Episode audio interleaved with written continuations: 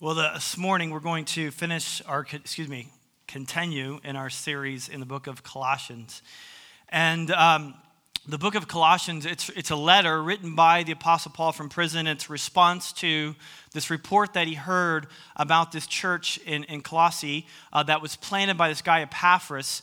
And uh, one of the things that's going on in the first century there in the Roman Empire is that you've got these road systems, just and it just kind of opened the world up to everyone. It made the world a, a smaller place. Travel uh, was now much much easier. It's opened up the world to them. The roads opened up the world to them, much like the internet is opened up the world to us. It's just kind of made it all a smaller place. And one of the things that was coming out uh, of this church, and this is one of the things that Paul was wanting to address. So now we're starting to get into one of the major themes of this of this letter was that the Colossians were like, hey, man, we were wondering if this guy Epaphras is holding out on us. Like, we're not sure he told us everything. We wonder if there's like, you know, there's a higher truth. There's a, you know, we can kind of, you know, you know, Jesus is still my number one, but, you know, I've heard about this other thing over here. Maybe we can mix those things together and maybe Epaphras isn't telling us everything. And, and Paul's like, no, no, no, this, you've got it all. Um, man, you, you know, the love that you have uh, for the saints and is evident.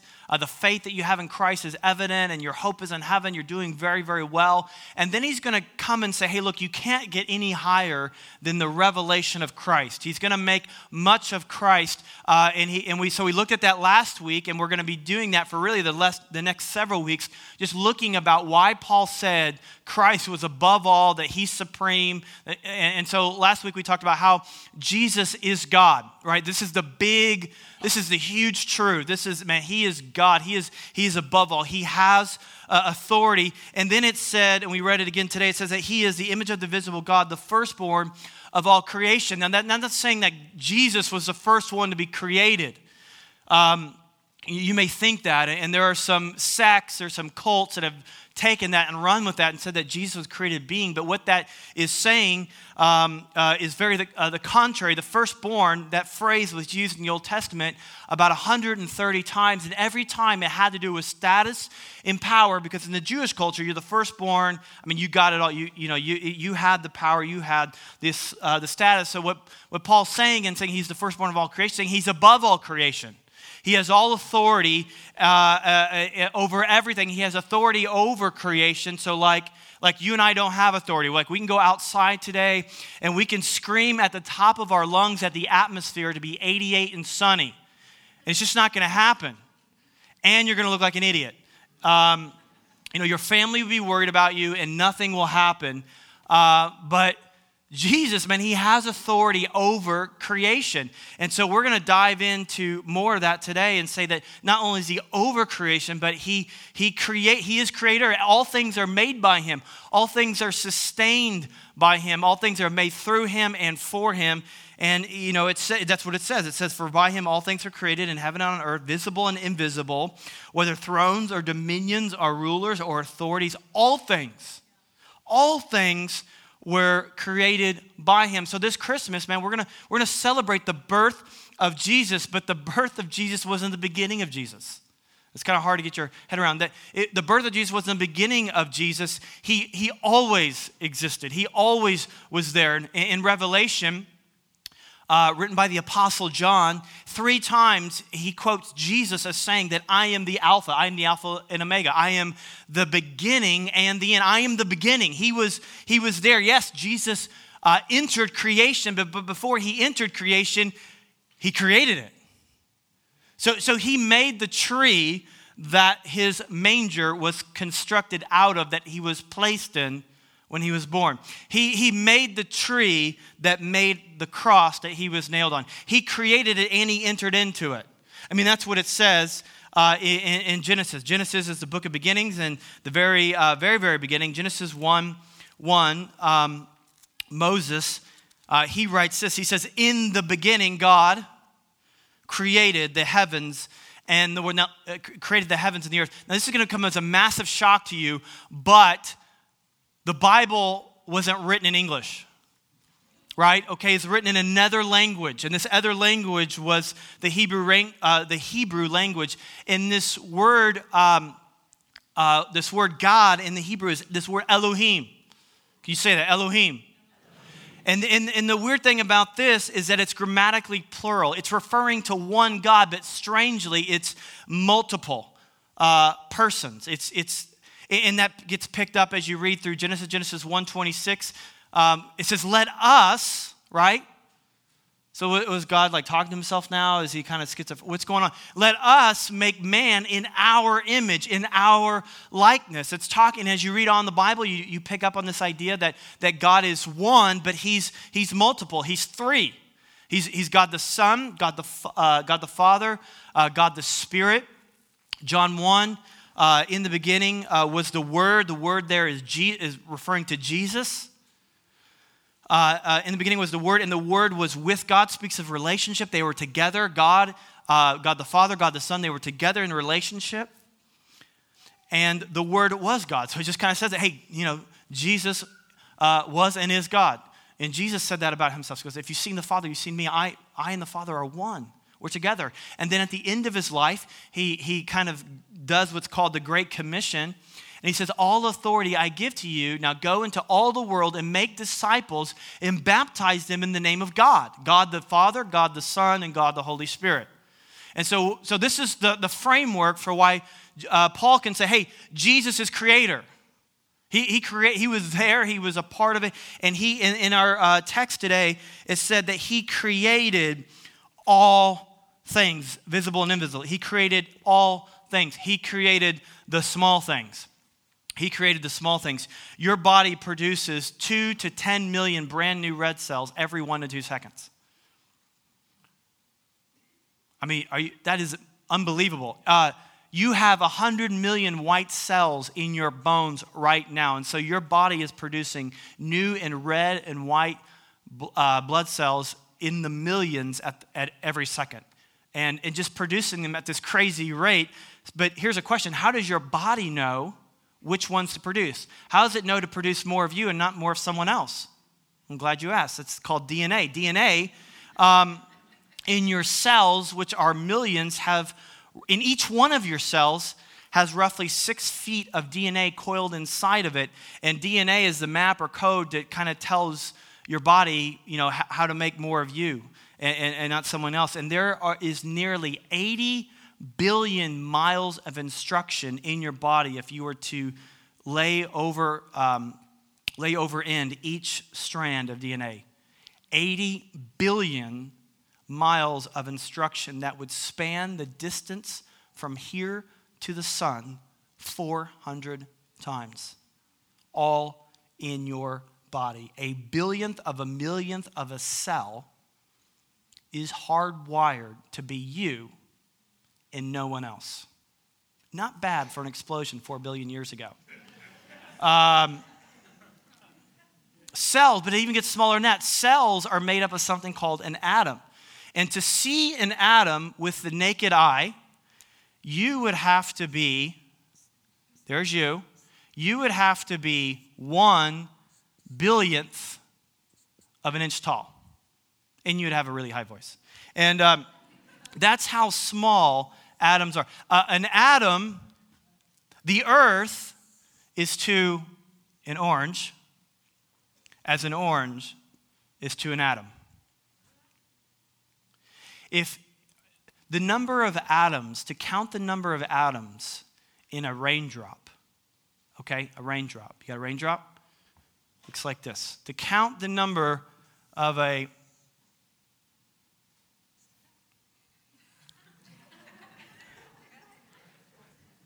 The count, should we use a pair? Or no, it's a raindrop. Okay.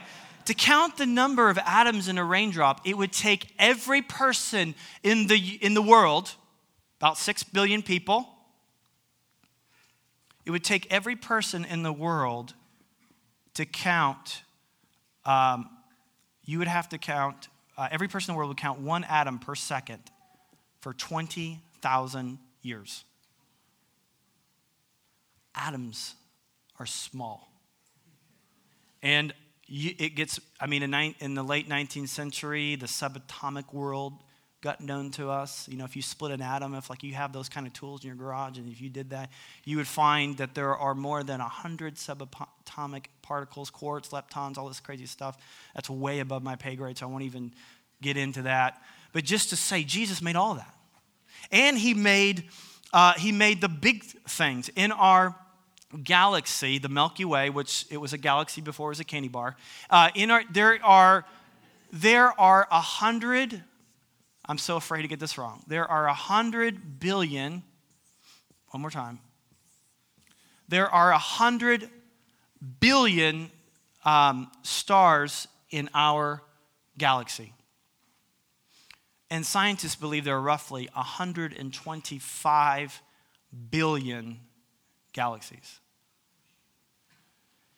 With all 100 billion stars, I guess somebody counted um, themselves. And uh, now, where this is our Milky Way. Where you know where you are? You have no idea, do you? Where do you think this is not the sun? Where show us the sun. There's the sun. Can you see the sun?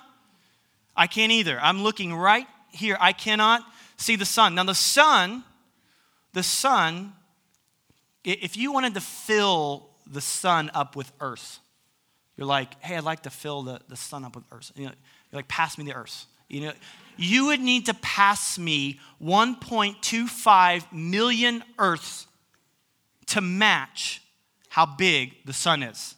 And we can't even see it. Where are you? What's showing? There you're at, right there. You didn't know. That's Google Earth, right there. You can, I can see you right, and just take my word for it.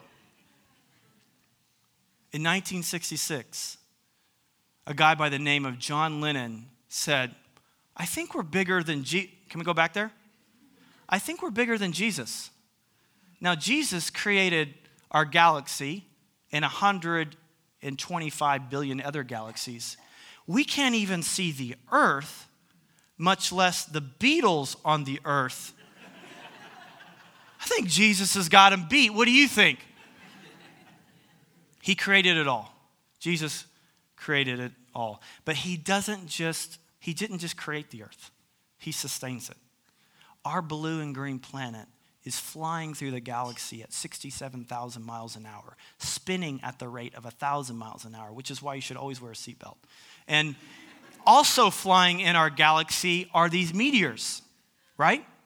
They're flying through. And any one of these meteors was to hit planet Earth, it would be goners for us. It's going to be good. So there are bigger, you know, we're not the biggest planet. Um, we're not even in the middle. Um, th- th- there are other planets that have bigger gravitational pulls that, that pull in these meteors flying through our galaxy so that we're not destroyed. He's sustaining our Earth. The earth receives 99% of its energy from the sun. Every second, the sun supplies the earth with 4 million tons of energy. 4 million tons of energy. That's like, you know, if you were to blow up a million elephants a second. I mean, that's how much energy. I mean, you're talking like a lot of energy. 4 million tons of energy per second within an 11 year sun cycle, this level of energy that we receive from the sun that we are depending on varies less than one tenth of a percent. Jesus is sustaining the earth. All from 93 million miles away. 92 million miles away, no life on earth. 94 million miles away, no life on earth. Not only that, but most planets tilt straight up. We're like this at 23.5 degrees. And that all happens because of the gravitational pull 40% of what we get from the sun, 40% we get from the, the moon. You guys know that? Makes it tilt that way. Because if it, if it didn't tilt that way, the sun would get really hot on one area. It would never leave that one area and blow up the planet and be too cold on another and mess up the planet. 25 degrees, no life on Earth. 21 degrees, no life on Earth. Hydrogen must convert seven one thousandths of its mass into helium to sustain life on Earth. Six one thousandths, no life on Earth. Eight one thousandths, no life on Earth. Our atmosphere consists of 21% oxygen, 23% no life on Earth, 19% no life on Earth. The ocean is 3.4% salt, your blood is also 3.4% salt. If either the ocean or your blood had 4%, no life on earth, 2%, no life on earth. This is what's called the science of fine tuning. It's like there are all these, there's hundreds, there's hundreds and hundreds of these uh, dials, so to speak, um, that, um, that, that the science says there's like hundreds and hundreds of these, these things. They're just kind of like fine tuned to the right measure. That if any one of them was off a little bit, it would not only mess up this thing, but it would mess up all of them and we would all be goners. It's almost, scientists will say, it's almost that something or someone is making sure that all of these things are just right. Jesus created the earth and he is sustaining the earth, he is holding all things together. Now, now someone push back on this and say, well, wait a minute, you know, that's, this is scientifically, you know, impossible and uh, you know, science, you know, science has just proved it. Science, science, when it comes to the beginning of the earth, when it comes to how the world is created, science has, has actually done a lot to point us to a creator. It hasn't proven it. You can't prove the creation of the world by God or through evolution in a science lab, right? You need experience, you need experimentation uh, to make something scientifically proven. And the last time I checked, no one's done that. So you can't, you can't prove it. Um, I mean, there's a lot of things in science that have that point to creation. Uh, well, I'll tell you this in here in a second. But there's been some things that science has done to disprove evolution. But the reality is, I don't think Christians should get in this kind of debate like they have for the last 50 years. Is like we'll go and we'll prove that this is you know, this is scientifically legit or whatever. Because the reality is, I, I don't even know that science is, well, I know that science is not the highest form of understanding. It's a way of knowing, it's a way of learning, but it has its limitations. And all you have to do is look at history uh, to know that. Science has told us things about the universe that we were like, uh oh, that was wrong, uh oh, that was wrong, uh oh, that was wrong. But there is a lot of science. But I just kind of want to like push that to uh, the side because the main reason why people believe that God created the earth is, is by faith. So Hebrews 3, uh, excuse me, Hebrews 11, 3, uh, that writer that we don't know, he, uh, he said that, um, that we believe that God created the world by faith. And let me just say this those who believe in evolution do so by faith. Roger Penrose, who's a mathematician, a friend of Stephen Hawking, uh, kind of a world renowned uh, atheist out of England, says the probability, the probability uh, that this all started from some Big Bang, life as we know it all started from Big Bang, Big Bang, Big Bang, is 1 over 10 to the 10,124th power. So, in other words, it's 1 over 1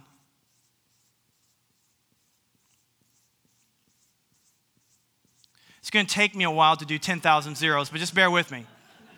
Okay, you, so if it's a lot of zeros, or another way to look at it, it's the same probability of you winning the lottery every week for the next 27 years. Now, the majority of educated America will not spend a dollar waste a dollar on the lottery? Why would you risk your entire life to win it 1,400 times plus in a row? Well, you would by faith. It's not, it's not even probable. I don't. Even, I guess nothing is really impossible, but 10,000 zero, one over 10,000 zeros is about as close as impossible. So all I'm saying, I'm just trying to level the playing field here. I'm not trying to make some big deal here. I'm just saying like, hey, look, we, it, it's both by faith. It's both by faith. Faith in what? If you, if you believe in evolution, faith in what? Faith that chaos produces precision. You, you have faith that the impersonal has produced personhood, that the unintelligent has produced the intelligent faith in even what the mathematicians in the evolutionary world will say is statistically impossible. George Wald was an American scientist who won the Nobel Peace Prize in 1967. Uh, and he was, uh, he was an atheist and believer in evolution. In August uh, 1954, he said this He says, When it comes to the origin of life, we only have two possibilities as to how life arose. One is spontaneous generation arising to evolution, the other is a supernatural creative act of God. There is no third possibility. Spontaneous generation was scientifically disproved 100 years ago by Louis Pasteur. Did you know that? Redi and others. That leads us scientifically to one to only one possible conclusion that life arose as a supernatural creative act of God. Now, he doesn't stop there. He should have, but he doesn't. I will not accept that philosophically. He didn't say scientifically. I will not accept that philosophically because I do not want to believe in God. kind of a thing. All right. Um, he says, Therefore, I choose to believe in which I know is scientifically impossible. I didn't say that. He said it. I choose to believe in that which is scientifically impossible, spontaneous generation arising um, to evolution. Okay, here's, I'm just, whether you believe in evolution, I don't, you know, I, if you're here and you're like, I, I think I believe in, I'm not really sure. All I'm saying, all I want to do here is I'm not trying to prove creation or whatever through science because I, I just don't think it's the realm of science. I think it's, it's, a, it's a different realm of knowing. It's a different realm of knowing. And so I want to just leave you with a couple thoughts to chew on from the non scientific world because your belief in the origin of the world doesn't just describe what you think about an historical event, but it, it says something about who you think you are and how you view your future.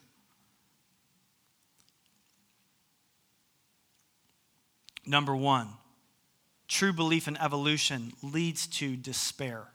Like, if you actually believe this, it will lead you to despair.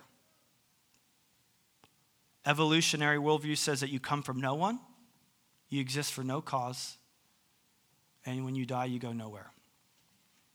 Mr. Russell, a well known atheist, writes this Man's origin, his growth, his hopes, his fears, his loves, and his beliefs are but the outcome of an accidental collision of atoms that no fire, no heroism, heroism, no intensity of thought and feeling can preserve an individual life from beyond the grave.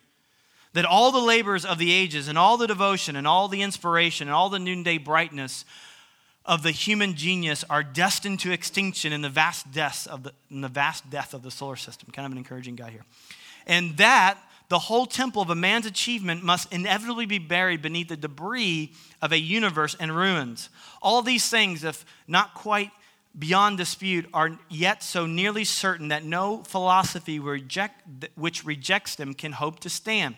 Only within the scaffolding of these truths, only, this is unbelievable, only on the firm foundation of unyielding despair can the soul's salvation henceforth be safely built. Jesus, as a creator, says that you have a purpose, that you are not an accident, that you have been fearfully and wonderfully made. And of all the billion, if you know anything about DNA and cells, of all the billions and trillions of possibilities that he could have created, he chose you, and there's no one like you. You are absolutely unique. There, there has never been one like you, and there never one, there never will be one like you. Ephesians 2:10 says that you are the creative overflow of God, that you have been predestined for a purpose to walk in things specifically that he has designed for you to do. And I, and I know what I know about what's in your soul, whether you believe in Jesus or not, is that I think that we all have this yearning and desire for what is transcendent. We have this yearning and desire that we believe that our, that our life uh, can achieve something and it's matters. That's why we work. That's why we toil. That's not why we're not just sitting in the corner of some dark room, boiled uh, you know, in some ball or whatever. We're, we're like living, we're, we're, we're trying because we believe that we are created for a purpose an evolutionary worldview. That's all I want to say. This is something for you to chew on. It, if you play that thing out, it leads to despair, as this guy said. Number two, True belief in evolution teaches you to not only be passive about the world's sufferings, but encourage you, encourages you to celebrate social injustice. I'm going to say it again, and I really believe this. True belief in evolution teaches you to not only be passive about the world's suffering, but celebrates social injustice. One of the most intellectual, intellectually inconsistencies that I know of exist on college campuses that, on one hand, promotes and lifts up this belief in evolution, but yet there's this outcry for social justice. So there are people right now, uh, there's an outcry right now for justice in Sudan, uh, in Somalia. Uh, but if evolution, if natural selection, if survival of the fittest is how we got to where we are today, why do we care that people are dying of AIDS in Uganda? Why do we care? Why are we digging wells in Darfur? Why, why, why are we pushing back on, on, like women and children being sold into slavery well, because there's oppression. Well, wait a minute. Wait a minute. If we got here through natural selection, if we got here through survival of the fittest, that belief system says in order for us to be all that we can be, the weak ones amongst, amongst us must die. So, why are we spending billions, if not trillions, of dollars trying to cure AIDS, trying to cure cancer, when obviously nature is trying to off some of us? And if we were truly enlightened, we would just let them die. Because that is the evolutionary process. It is a worldview that teaches you to be, if you actually believe it, which I think, I think that a lot of people really don't. But if you put that out there, what you're saying is, yeah, I, I see that the, world, the way the world got here is that, you know, the, the strong have to eat the weak. But there's everything inside of our soul, everything inside of our being that says, no, no, no, no, no. The strong should not eat the weak. The strong should fight for the weak. The gospel is the strong died for the weak. The gospel is the one with all the power. Let go of his power to those who are powerless. That, I don't know where you're at today in your belief system, that I believe speaks to your soul more than any other truth. I, yeah, you can't test that in a lab, you can't figure that out, but I'm telling you, in, the, in our deepest, in the deepest places of our soul, we don't believe that. If you believe you celebrate the strong eating the weak. Atheism, evolution. I mean, it's just a natural, perfectly logical worldview to hold if you think the strong should eat the weak. Makes total sense. But if you believe that you have a higher purpose, if you believe that there's something more out there, there's, uh, that there's injustice that must be made right, I want you to stay tuned to the gospel because I think it will show you a life that you know in the deepest places of your soul that you want to live. Well, if there's a God, then why are there suffering? I, you know what? I don't know if on this side of heaven that we'll ever really truly know. I don't know that there's enough wisdom to handle that question. I don't, I don't know that, but here's what I do know. I know that, that God that Jesus did not sit passively by while the world was spinning out of control. God does not sit, sit passively by why, while the world is experiencing suffering, but he himself became a victim of injustice. He entered our time space world. He made himself nothing. He took the form of a human, not just a human, but a poor human. He took the form of a servant and he lived for other people. And then he was falsely accused. He was a part of a bogus trial. He was tortured and beaten, and he was murdered on a Roman cross. It was the greatest act of injustice that has ever that the world has ever seen. And we always elevate the, the level of, of injustice if it falls upon those who are innocent. So it's like why we get all, you know, women and children. um, you know, if they, if they uh, suffer injustice. It's like, a, it's like an extreme form of it. Some, you know, terrorists, they, you know, it's like, well, they deserve it, whatever. But women and children. Or someone like Mother Teresa, Nelson Mandela, falsely accused, falsely tried, beaten, nailed to a cross. Here's a man who walked the face of the earth. He healed thousands of people. He went alongside and he spoke and lifted up women and children. And in every culture, this is a, in every single culture in the first century, women and children were treated a notch above property. In fact, in most cases, they were property. Jesus lifted them up. He went to the fringes and he loved uh, the tax collector. He loved the drunkard. He loved the sinner, the sinner. And he brought them in.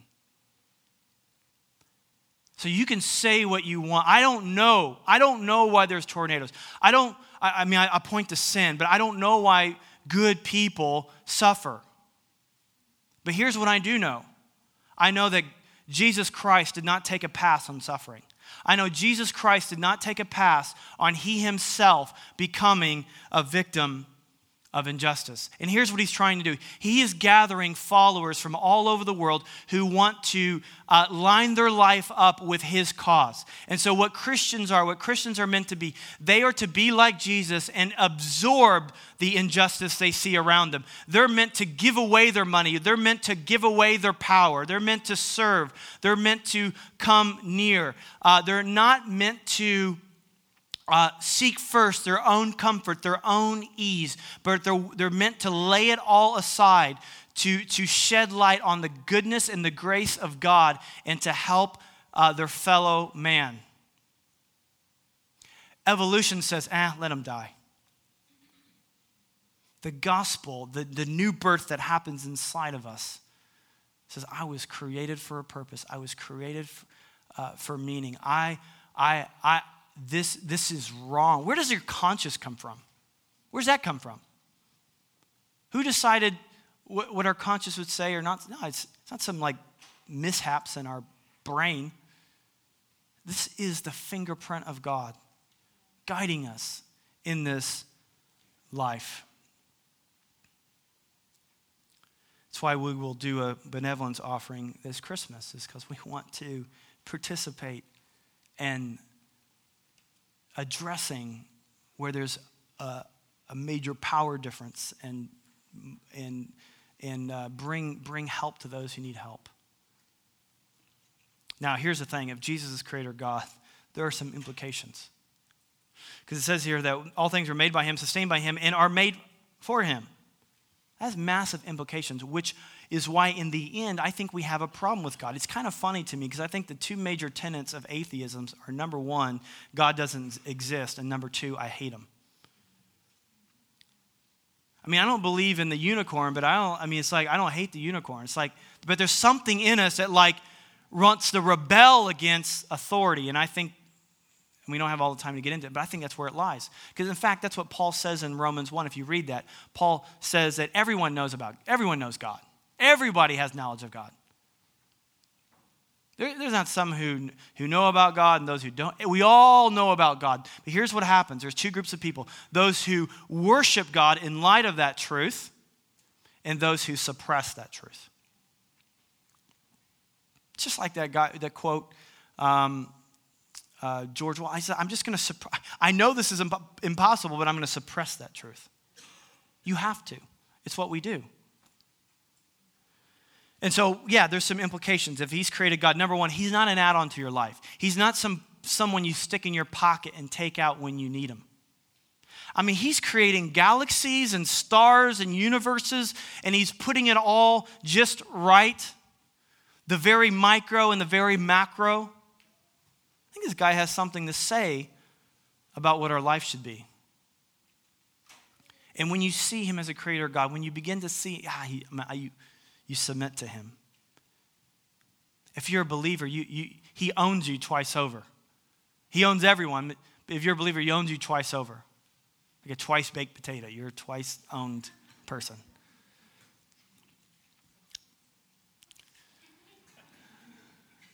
You get up here. All right. And so, um, so yeah, because you were, he has created you. All right. So, you know, you create stuff, you own it, you know, you own it. And then like you rebelled, you said, Hey, God, yeah, hey you God, I'm leaving, I'm leaving, I'm leaving, and you ran and you ran and you ran like a foolish child running out in the middle of the street. God in his mercy did not sit passively by, but he ran out of he ran in after you.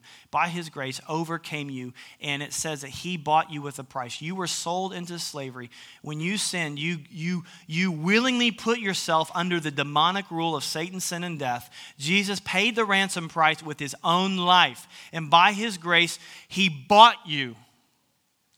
He bought you with his blood, and he owned. That's what Paul said. You've been bought with a price. So he owns, submit your life to him. Submit your life to him. And here's the deal when you give your life to him, when you surrender your life to him, you get his life. You get his life. And that's an amazing, an amazing deal. It also means um, that he is a designer, which means he has some things in your, he has some things to say about what life should be like. And so when you see things in the Bible that, you know, when the Bible speaks out, hey, this is, this is a command of God, these aren't like arbitrary. It's not like, hey, I want you to, uh, let me see, stand on one foot and scratch your head for five hours. Why? Ah, just because I'm God and I want you to do this. He, he like gives us things to do that are for our good. He gave us things like, I mean, our, the rhythm of life should be work and rest. He gave us a Sabbath. Jesus said, hey, the Sabbath is not for God, it's for man. He didn't make the Sabbath for himself, He made it for us. Now, we've always, since in the garden, we've said, God's holding out on us. He's got something hidden behind his back that he's not telling us, so I don't trust what he says. That's what sin is. It's not believing God. And so we, we, we have, we've had that in our nature, which is why we have to be born again. But we still have those haunting thoughts, even as believers. Can God really be trusted? Can God really be trusted? That's a fundamental question. Jeremiah the prophet, in chapter 29 of, his book in the Old Testament, he says, I believe that God's plans for me and for you are for your good. God has good things for you. He wants to bring you into life. He says, I am the way, the truth, and life. You believe in me. Trust me, follow me, do as I do, walk with me. If you ask for bread, I'm not going to give you a stone. If you ask for fish, I'm not going to give you a serpent. I'm going to give you good things. So he gives us things. So we, we, we don't trust. We, we have difficult time. We talked about this a few weeks ago. Things like giving, for example. He, he, he he gave us the tithe, which, you know, isn't this rule that if we don't do, God won't love us or anything like that, but he gave that to us for us, for our hearts, for our benefit, not for his benefit. It's not like God, want, well, oh, he wants new hardwood floors this year, you know, like that's, we, he needs more money. No. He, like, he made money. He made the universe. He sustains it. He, he's all right. He created it all out of nothing. He doesn't need anything from us. But so why did he do that? Well, he, he's not trying to get something from you, he's trying to get money from getting you. So he said, Here's the deal all of it's mine. I'm giving you 100%. You, I, I, you, you give back 10%. And the reason why he did that was for our benefit so that we know we would, we would never ever forget, but actually God owns it all. And by virtue of doing that, it's a reminder that actually God owns it all. And what he doesn't want you to do is to go sideways in your belief and begin to think that you're somehow self sustaining, that you did this, that you decided to be born in America, that you decided, you know, you, you decided that. You decided which parents you would be born to. No, God did. God put it all there. He put the ambition, that you have is from Him, the savvy you have is from Him, the looks that you have are from Him. Whatever thing that you would say is, is nothing that you have on your own. He created it all. And right now, He's sustaining it all in a fine tuned way. He's keeping your blood at 3.4% salt. He's keeping that DNA, making sure it's still you and not like the Hulk or something or create, you know what? It's, it's all going to be you. He's like, I don't want you to forget this because I know what money's like. You can either serve me or you can serve money. You, you can go out. So I'm giving this to you for you. Now, our challenge is do we trust him? Do we trust him? Do you trust your designer? He's given you the choice. He doesn't, doesn't force you in anything. Picture we see of Jesus in the Bible is someone who's knocking, and someone who's knocking the door down. Do you trust him? Here's how you walk. Trust him. Say, God, I've submitted my life to you. If you've never done that before today, man, today's your day. But I've submitted my life to you. I, I just there's areas in my life where I'm not surrendered to you. I want to be surrendered. I want to line my life up with you because I trust you. If there's something that is in my heart or in my actions or in my mind that's not of you, I don't want it because I trust you. I trust you. Why don't you get out your communication card?